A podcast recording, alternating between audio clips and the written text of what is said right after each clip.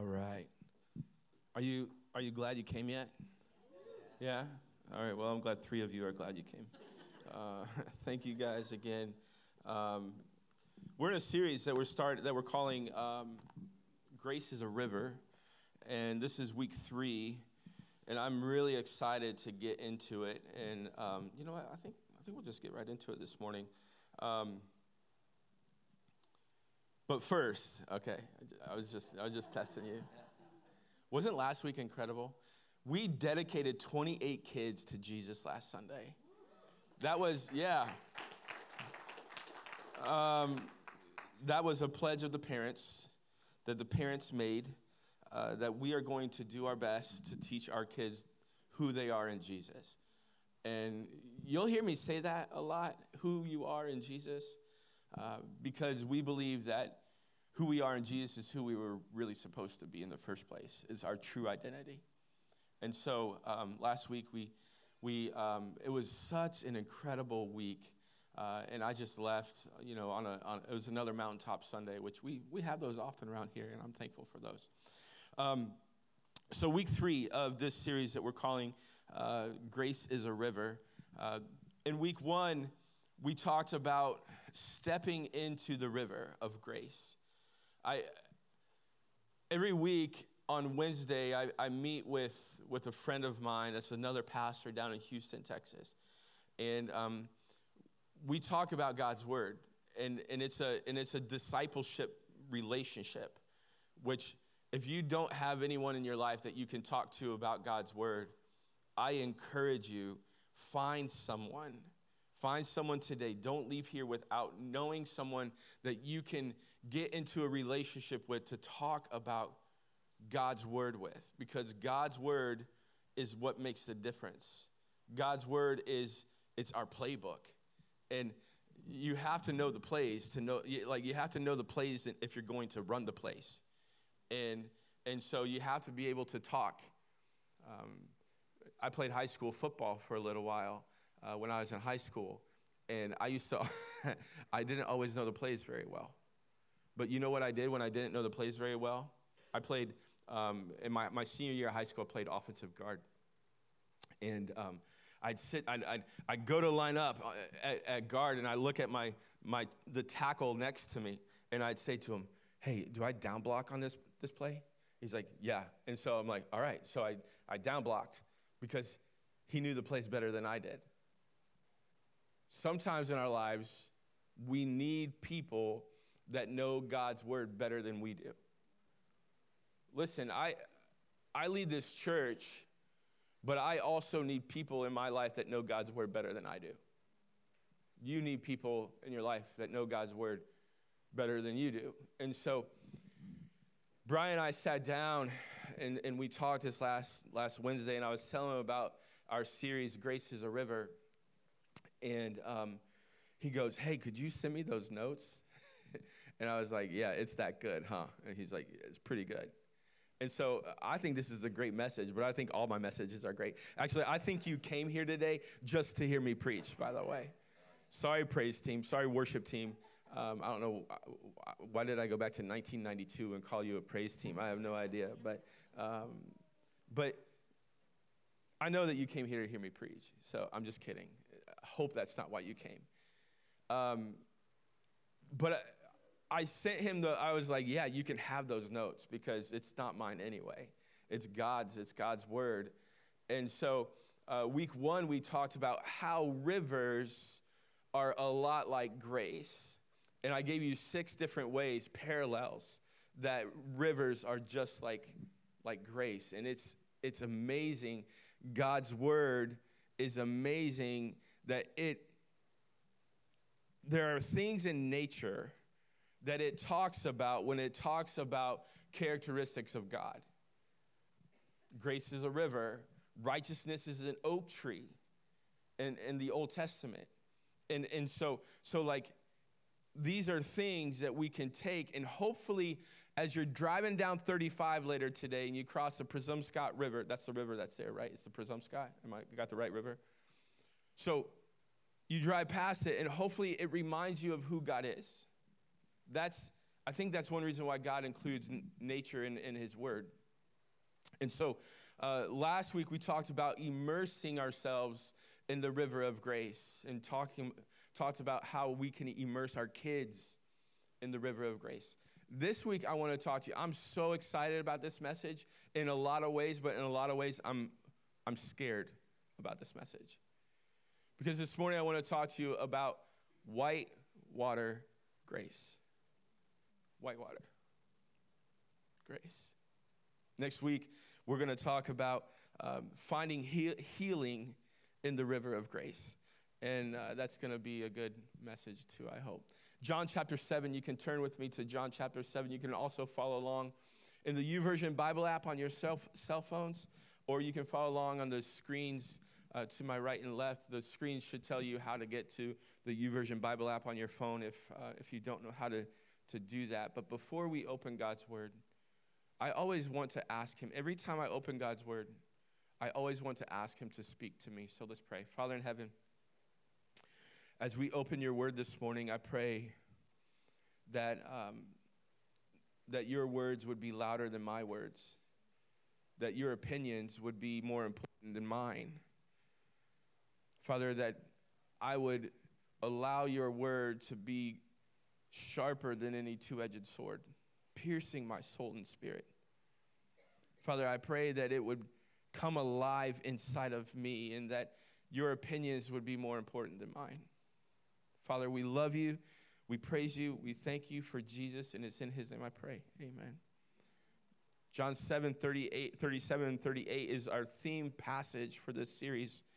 And it says this on the last day of the climax of the festival. Sorry, they didn't like what I was saying, so they just interrupted me. They're so rude. Um, I'm kidding. I'm kidding. John 7, 37 through 38. On the last day of the climax of the festival, Jesus stood and shouted to the crowds Anyone who is thirsty, come to me. Anyone who, belie- uh, uh, who believes in me may come and drink, for the scriptures declare. What do the scriptures declare? Rivers of living water will flow from his heart. And so, what we've been saying is that rivers flow from Jesus, and when we drink the living waters of Jesus, we then have rivers of living water that flow through us because rivers flow from the top down. If grace is a river that comes from God, it flows to us. And when we receive his living water, then we become the living water. Some of you, you have friends in your lives that are thirsty.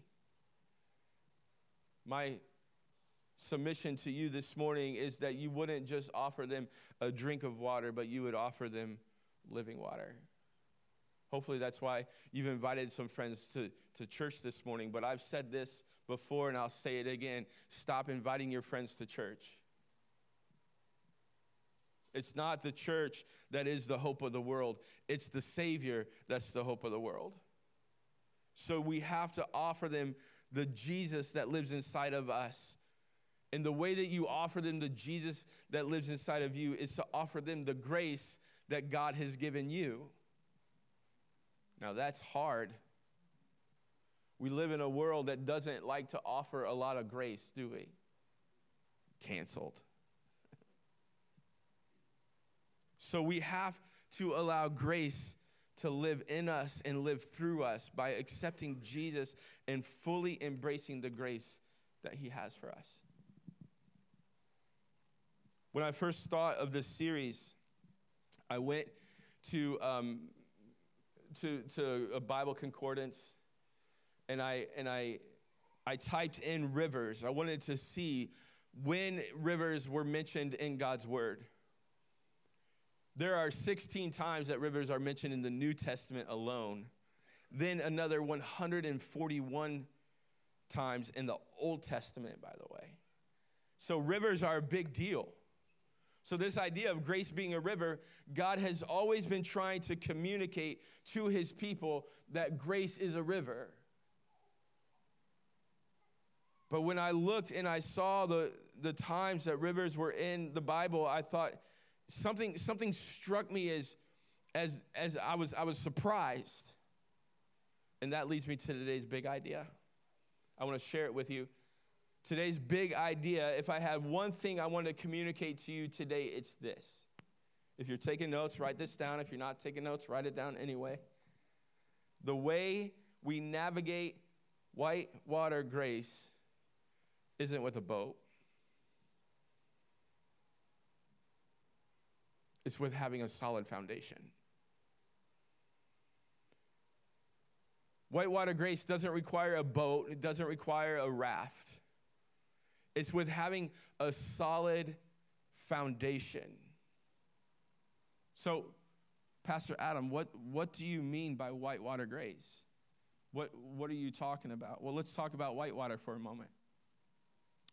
The definition of whitewater is any turbulent or frothy water. I love that word, frothy.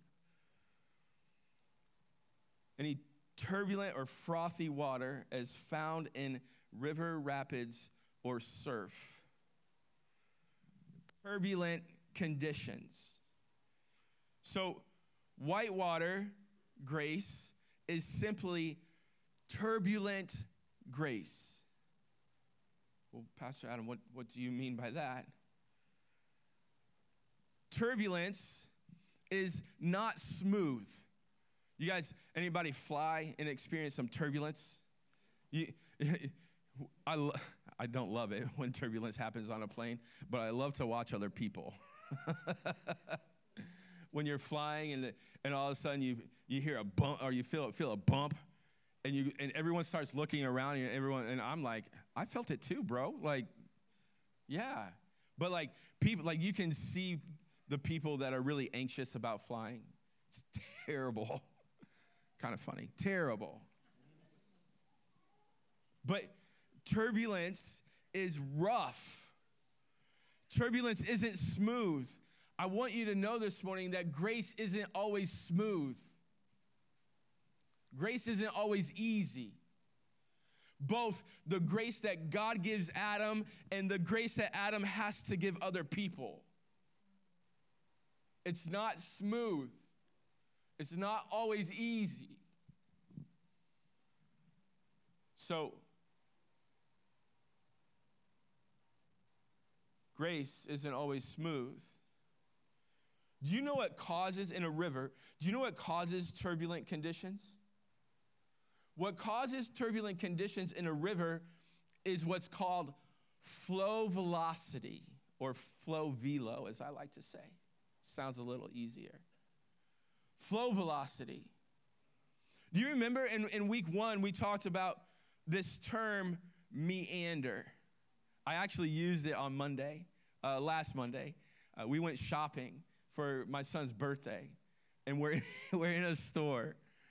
And the, the, the guy working the store goes, Can I help you find anything? And I said, Oh, I'm just meandering. And my wife looked at me and she's like, You silly go- goober.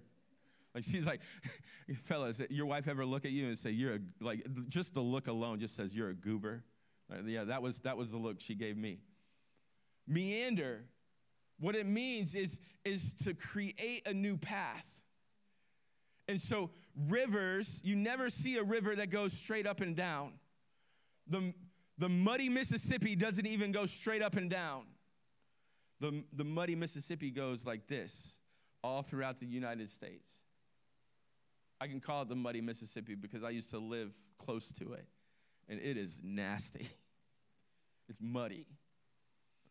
Rivers always create a new path. Why do they create a new path? flow velocity. Because the amount of river and the pressure goes into the bank, bending it, creating a new path. And I'm here to tell you that grace in our lives always creates a new path. Always. Sometimes it's a new path for Adam Harold, and other times it's a new path for a relationship with someone that we have to, to forgive, that we have to offer grace to. Turbulent grace always creates a new path.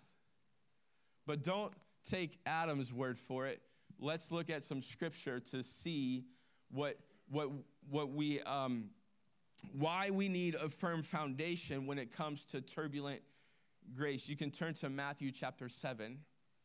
Matthew chapter 7, and then, and then flip over to Luke chapter 6. Uh, you, can, you can follow along with, with both of those. But this, this surprised me. This idea or this concept that we don't navigate rough waters of grace with a boat. We can't just go with the flow of grace. That doesn't work. We have to have a firm and steady foundation. You see, when I was thinking about this message, I was thinking that maybe the way we navigate whitewater grace is with a system. We need to have a system in place so that we can forgive other people. Or maybe it was with steps. We need to have, I don't know, 12 steps to be able to forgive somebody or to be able to overcome a, a, something in our lives that we're battling. Or we need to have, um, my favorite, other people to help us navigate turbulent grace. Now, here's what I want you to understand all three of those things are great things, but they're not gonna get you through the turbulent grace like a firm foundation will. Let me show you in Scripture. Matthew 7 24 through 27 says anyone who listens to my teaching and follows follows it is wise. This is jesus speaking. Like a person who builds a house on a solid foundation Though the rains come in, torrents and the floodwaters rise and the winds beat against the house, it won't collapse because it is built on bedrock.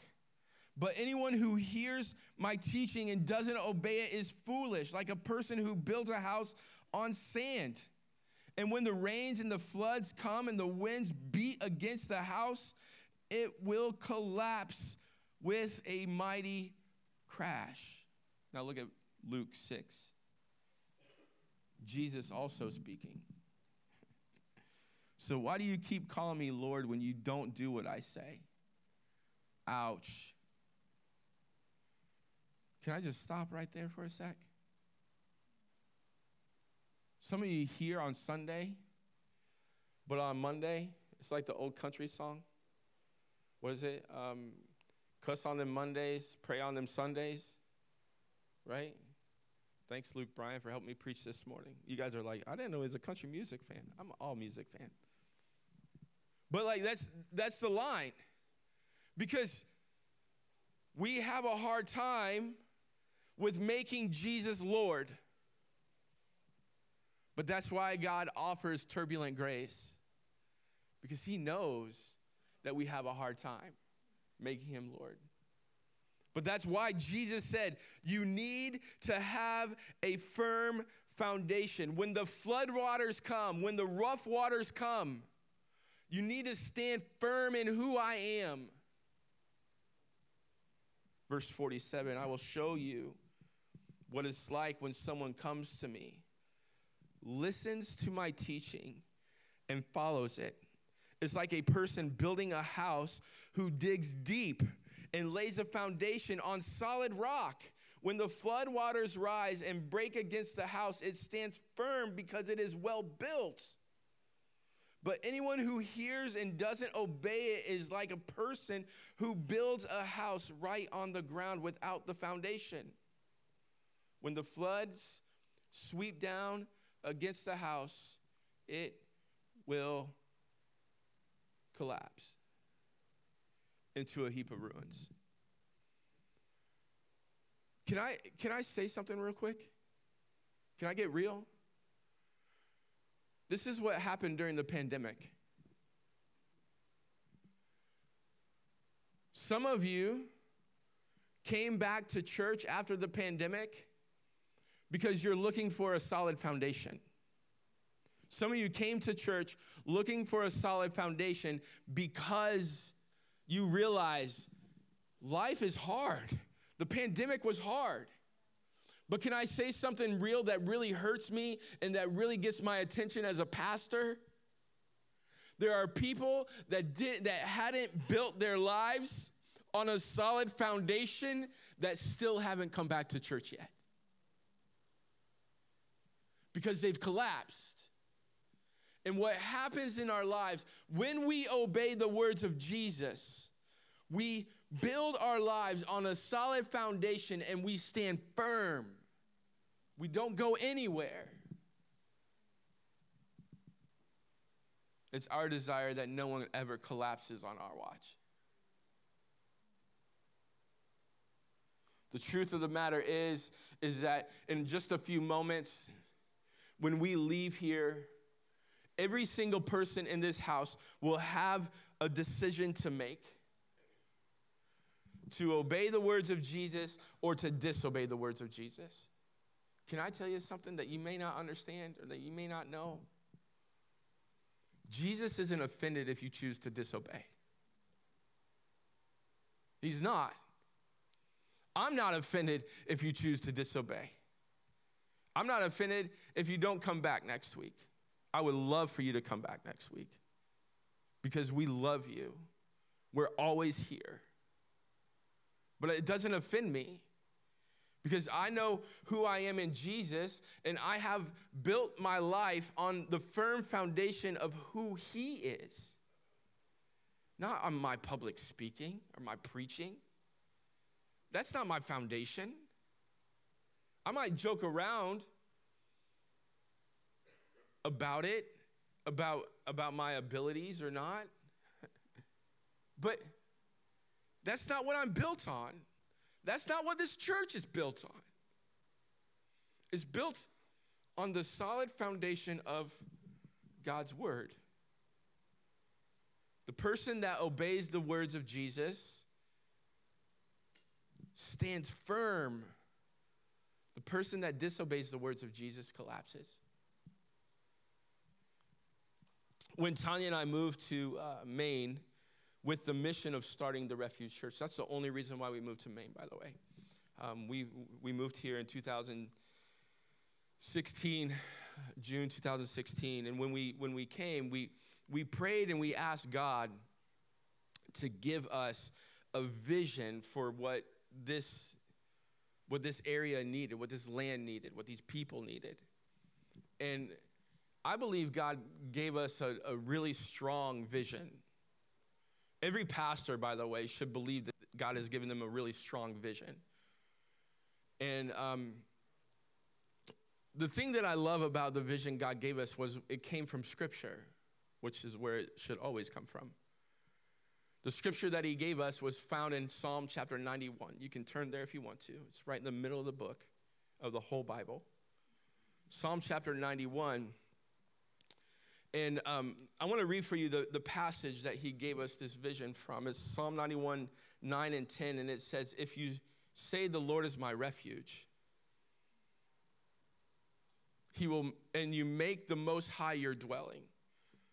You know what the, the, the dwelling of the Most High is? It's a solid foundation. Dwelling in the, in the Most High, Jesus, is a solid foundation. Verse 10 No harm will overtake you, and no disaster will come near your tent. And so, the vision that God gave us from this was that we want to go to New England, we want to go to Maine specifically, and we want to show people that when they make the Most High their dwelling, their refuge, they never have to be overwhelmed or overtaken by the storms of this life. We knew coming into this that there will be rough waters. There will be storms, there will be floods, but when you make Jesus your refuge, you never have to be overtaken. And so he gave us the motto of our church, which is never be overtaken. And I love the vision that God's given us. We don't want anyone to ever be overtaken by the hard things in life. But the only way that you can't be overtaken by the hard things in life is if you have a firm foundation. You have to have a firm foundation. When I got to this point in writing my message this week, I, I, I, I said to myself, All right, Adam, where do you want to take this? Do you, like, do you want to show, do you want to tell people? Because this is about the point where I, I start to give you points to, to help you live your, your life. And so I was like, how do you want to give them points to show them that when turbulent grace comes in, when it's going to show up? And I thought, nah, you know what? Turbulent grace comes. I don't have to spell it out for people. They know when they need it. So I decided I want to show you what turbulent grace looks like. And not just what it looks like, but what it accomplishes. And it gave me this beautiful excuse to share with you my favorite story from all of Scripture.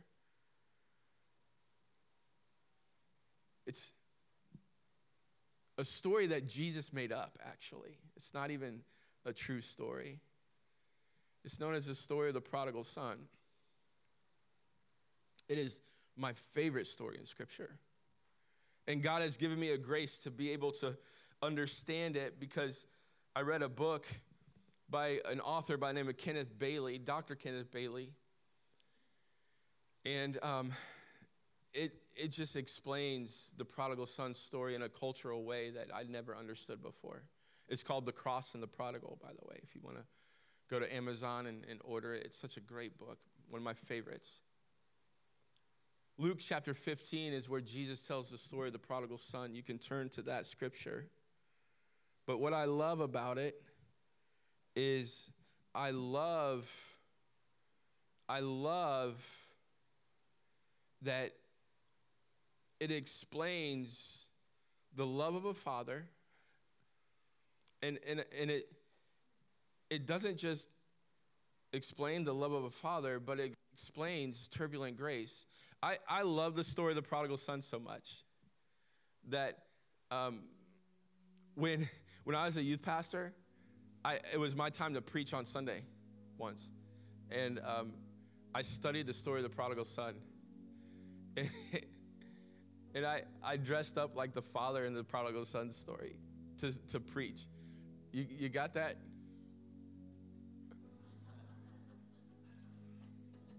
Man, I looked young then. A few less pounds, a few less gray hairs. But I fell in love with this story. And uh, you can take my ugly mug down. Thanks. Appreciate it. And I want to read the story for you, but then I want to I want to share with you what I what I see in the story that um, will show you what turbulent grace looks like. Jesus told this story, and guess who he told it to? He didn't tell it to his disciples. He told it to a group of religious people known as the Pharisees. They were the people that ended up putting Jesus on the cross. And the reason Jesus tells the story is because they're, they're accusing him of eating with sinners and tax collectors. Every single time I read this story, I have to start with verse 1 and 2. It says this Tax collectors and other notorious sinners often came to listen to Jesus teach. This made the Pharisees and teachers of religious law complain that he was associating with such sinful people and eating with them. The Pharisees and tax collectors believed that you had to be righteous to receive righteous teaching. Hallelujah. Praise Jesus. We don't need to be righteous to receive righteous teaching. In fact, when we're the most unrighteous, that's when we need it the most. You know why these Pharisees and tax, why these Pharisees and uh, religious leaders were upset that Jesus was offering, like meeting with these sinners and tax collectors? Because they were upset that he was offering turbulent grace. Can I just say that as a follower of Jesus, when you offer turbulent grace to other people that the whole world believes that they shouldn't be forgiven, you'll have some that'll look at you and say, "Why do you why do you forgive them? Why are you why are you friends with that person? You know what they've done. You know that that they're on the, the predator list, right?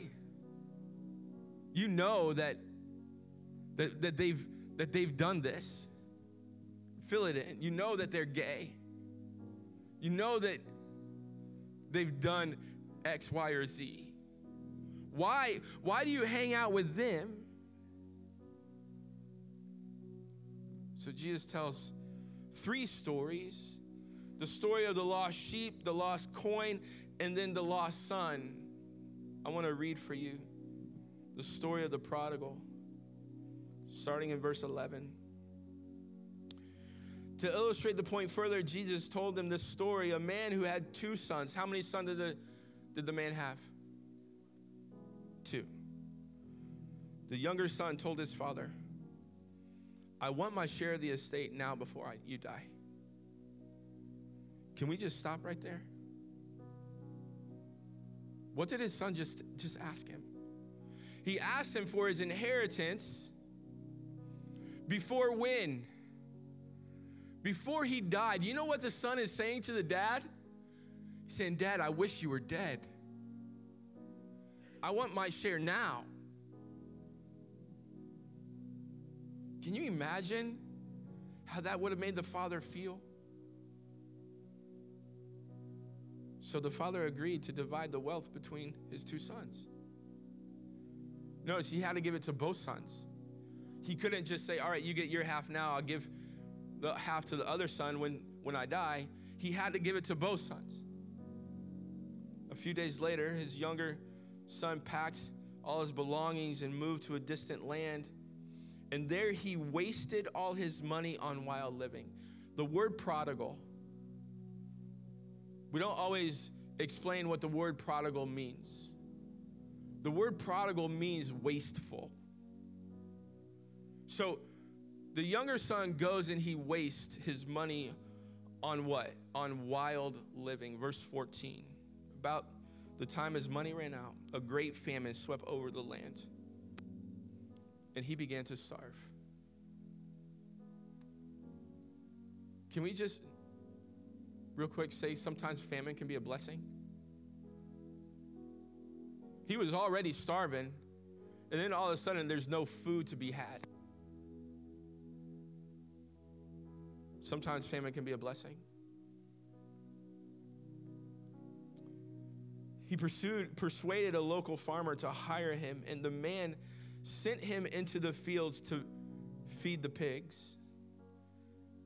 By the way, this boy is Jewish. So, what we know by that statement alone is that he's in a land of people that aren't like him.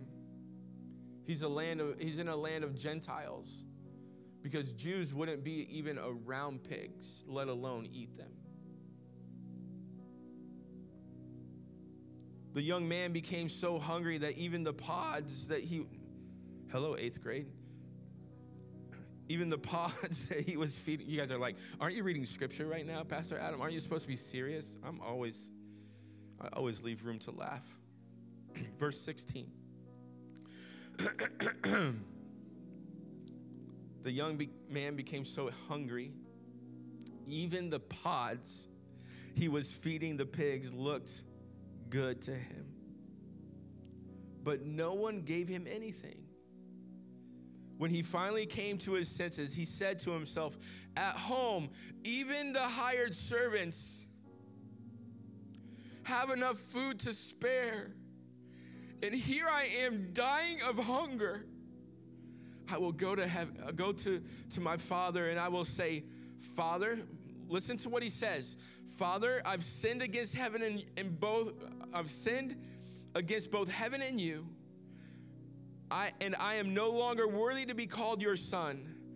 Please take me on as a hired servant. And so he returned home to his father. And while he was still a long way off, his father saw him coming. Filled with love and compassion, he ran to his son. He embraced him. Kissed him. His son said, Father, I've sinned against both heaven and you. This is the speech. This is the one that he thought way back with the pigs. He says, Father, I've sinned against heaven and you. I'm no longer worthy to be called your son. Verse 20. But the father said, Servants, quick. Whoa, wait a minute. Where's the part about working to making me your servant? He didn't say it. Because when he saw the father running to him, you know what he knew? He knew that the father's grace was so good that he could never earn it. Turbulent grace is so good, you can never earn it. You just have to receive it. Notice the son didn't walk away and go, This is too good for me. I can't be here. I got to go back to the pigs. Verse 22 But the father said to his servants, Quick, bring the finest robe in the house and put it on him. Get a ring for his finger and sandals for his feet, and kill the calf I have, have been fattening. He was preparing for it. We must celebrate a feast, but my, we must celebrate with a feast, for the son of mine was dead. Notice, dead. Jesus doesn't come to make bad people good, he comes to bring dead people alive.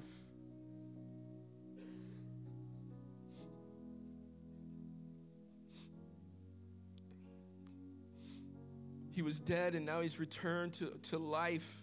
He was lost, but now he's found. So the party began. Meanwhile, the younger son, or the older son, was in the fields. How many sons did the man have? He had two. The older son doesn't get talked about enough. But the older son is the reason Jesus is telling the story. When he returned home, Meanwhile, the older son was in the fields working. When he returned home, he heard music and dancing in the house, and he asked one of the servants what was going on. And the your brother is back, he told he was told. Your father was has killed the fattened calf, and we are celebrating because of his safe return. The older brother was angry, and he wouldn't go in. Why was he angry? Because the father was offering turbulent grace.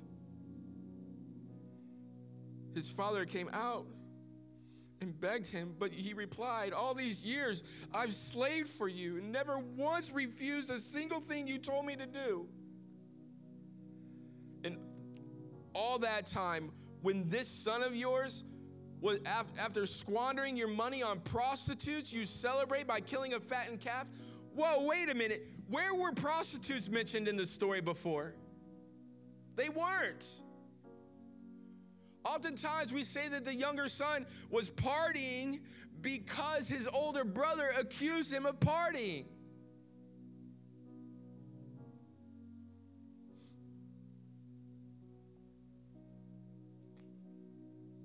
His father said to him, Look, dear son, you've always stayed by me, and everything I have is yours. You're a good son. But we had to celebrate this happy day, for your brother was dead and has come back to life. He was lost, and now he's found. Three things that turbulent grace does. Number one, turbulent grace grants the, re- the request, regardless of how we feel about it. When we allow turbulent grace to live in us and through us, people in our lives are allowed to make their decisions. We hate those decisions oftentimes because we've experienced the goodness of the Father. And we hate the decision, and we do everything we can to prepare the fattened calf for their return. But we The, I, I, I think it's interesting that the father doesn't go and look for the son. The father didn't, didn't leave the house. He stayed and he prepared the fattened calf for his return. He expected him to come home.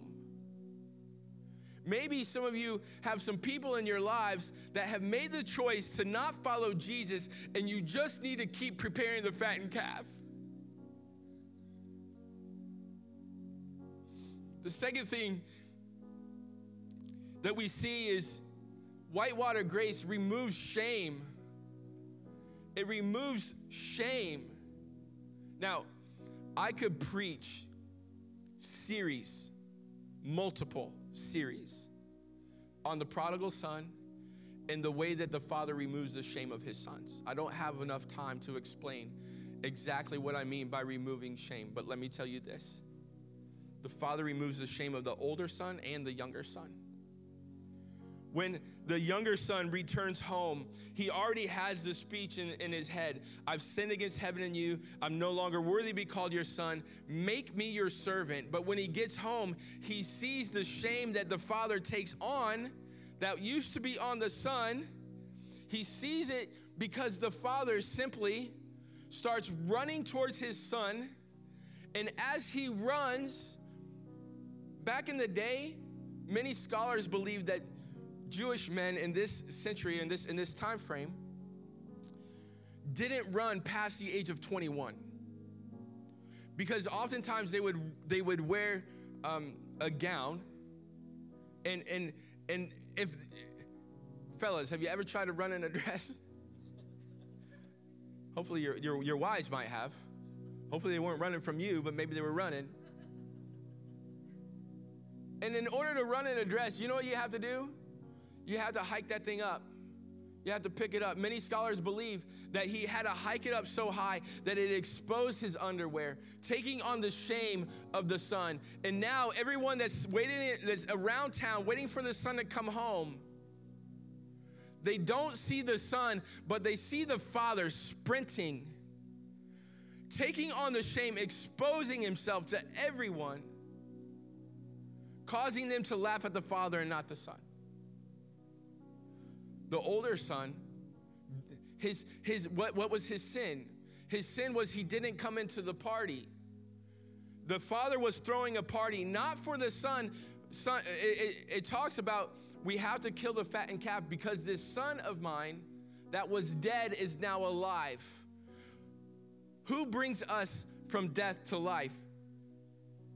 Jesus, the Father. He's the one that brings us from death to life. This party isn't for the son, the party is for the father. Any of you ever have a birthday party that was celebrating you? That, like, you have a house full. And you just get up all of a sudden and you go and you pick up the pizza for the party? No, of course not. Because when a party is in your honor, you don't leave. But the father left his own party to go and bring his older son into the party, again, taking on the shame of the older son. Turbulent grace always removes the shame of what you've done. Some of you are here and you think to yourself, how in the world could a loving God love me? How could he forgive me for, for Pastor Adam? You don't understand what I've done. I don't have to. Because I know the grace of the Father is so good. Number three, turbulent grace restores trust. It removes shame and it restores trust. It grants the request, it removes shame, and it restores How did the Father restore the trust in the Son? You have to go back. Uh, I don't know what verse it was exactly. It's right around verse um, verse 20 or so, where he says, "Quick, go and get my son three things."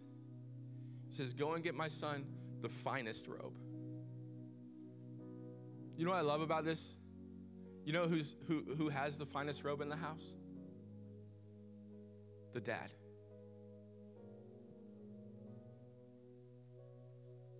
Go and get my robe to put on him.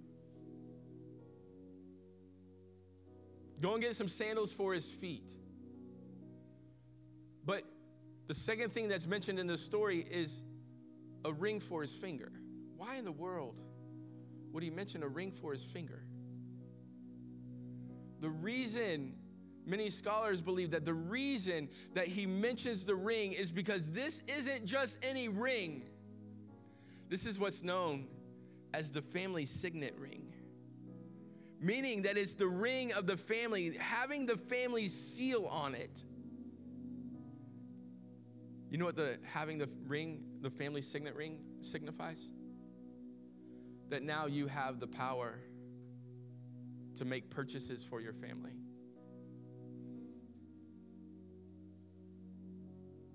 Signifying that now the Father trusts the Son again. Turbulent grace removes shame and restores trust. Stand to your feet. I want to pray with you. Every head bowed, every eye closed.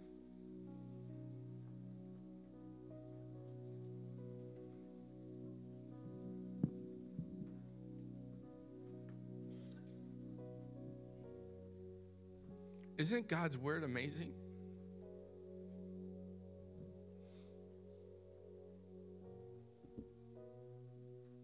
But what's even better about it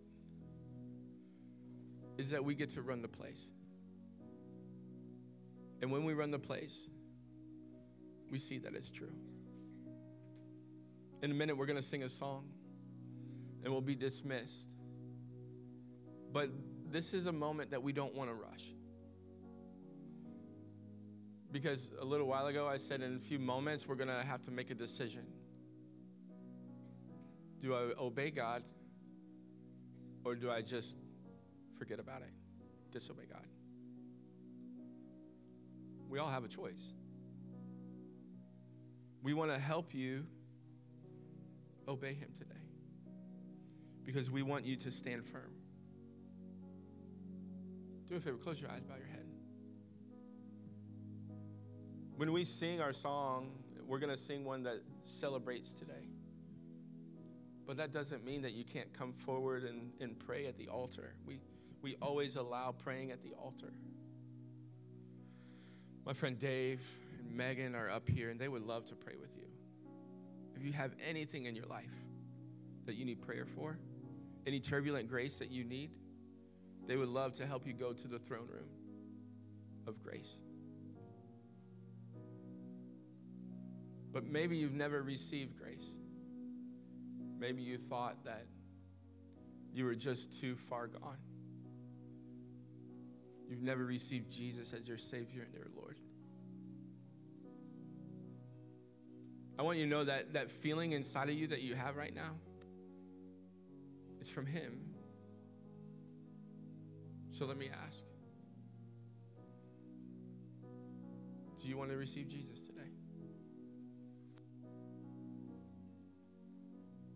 We want to help you with that. So the way that you help that we help you is that we know that that you've done that. We can't no we can't help you without knowing that you you made this decision. So if you need Jesus today, you need to to receive him. Would you do me a favor? Would you slip your hand up and just hold it there for a second so that I can see it? So I can know that you're putting your faith in Jesus. Thank you. Anybody else? Thank you. Anybody else? Thank you. Anybody else? You need to receive Jesus.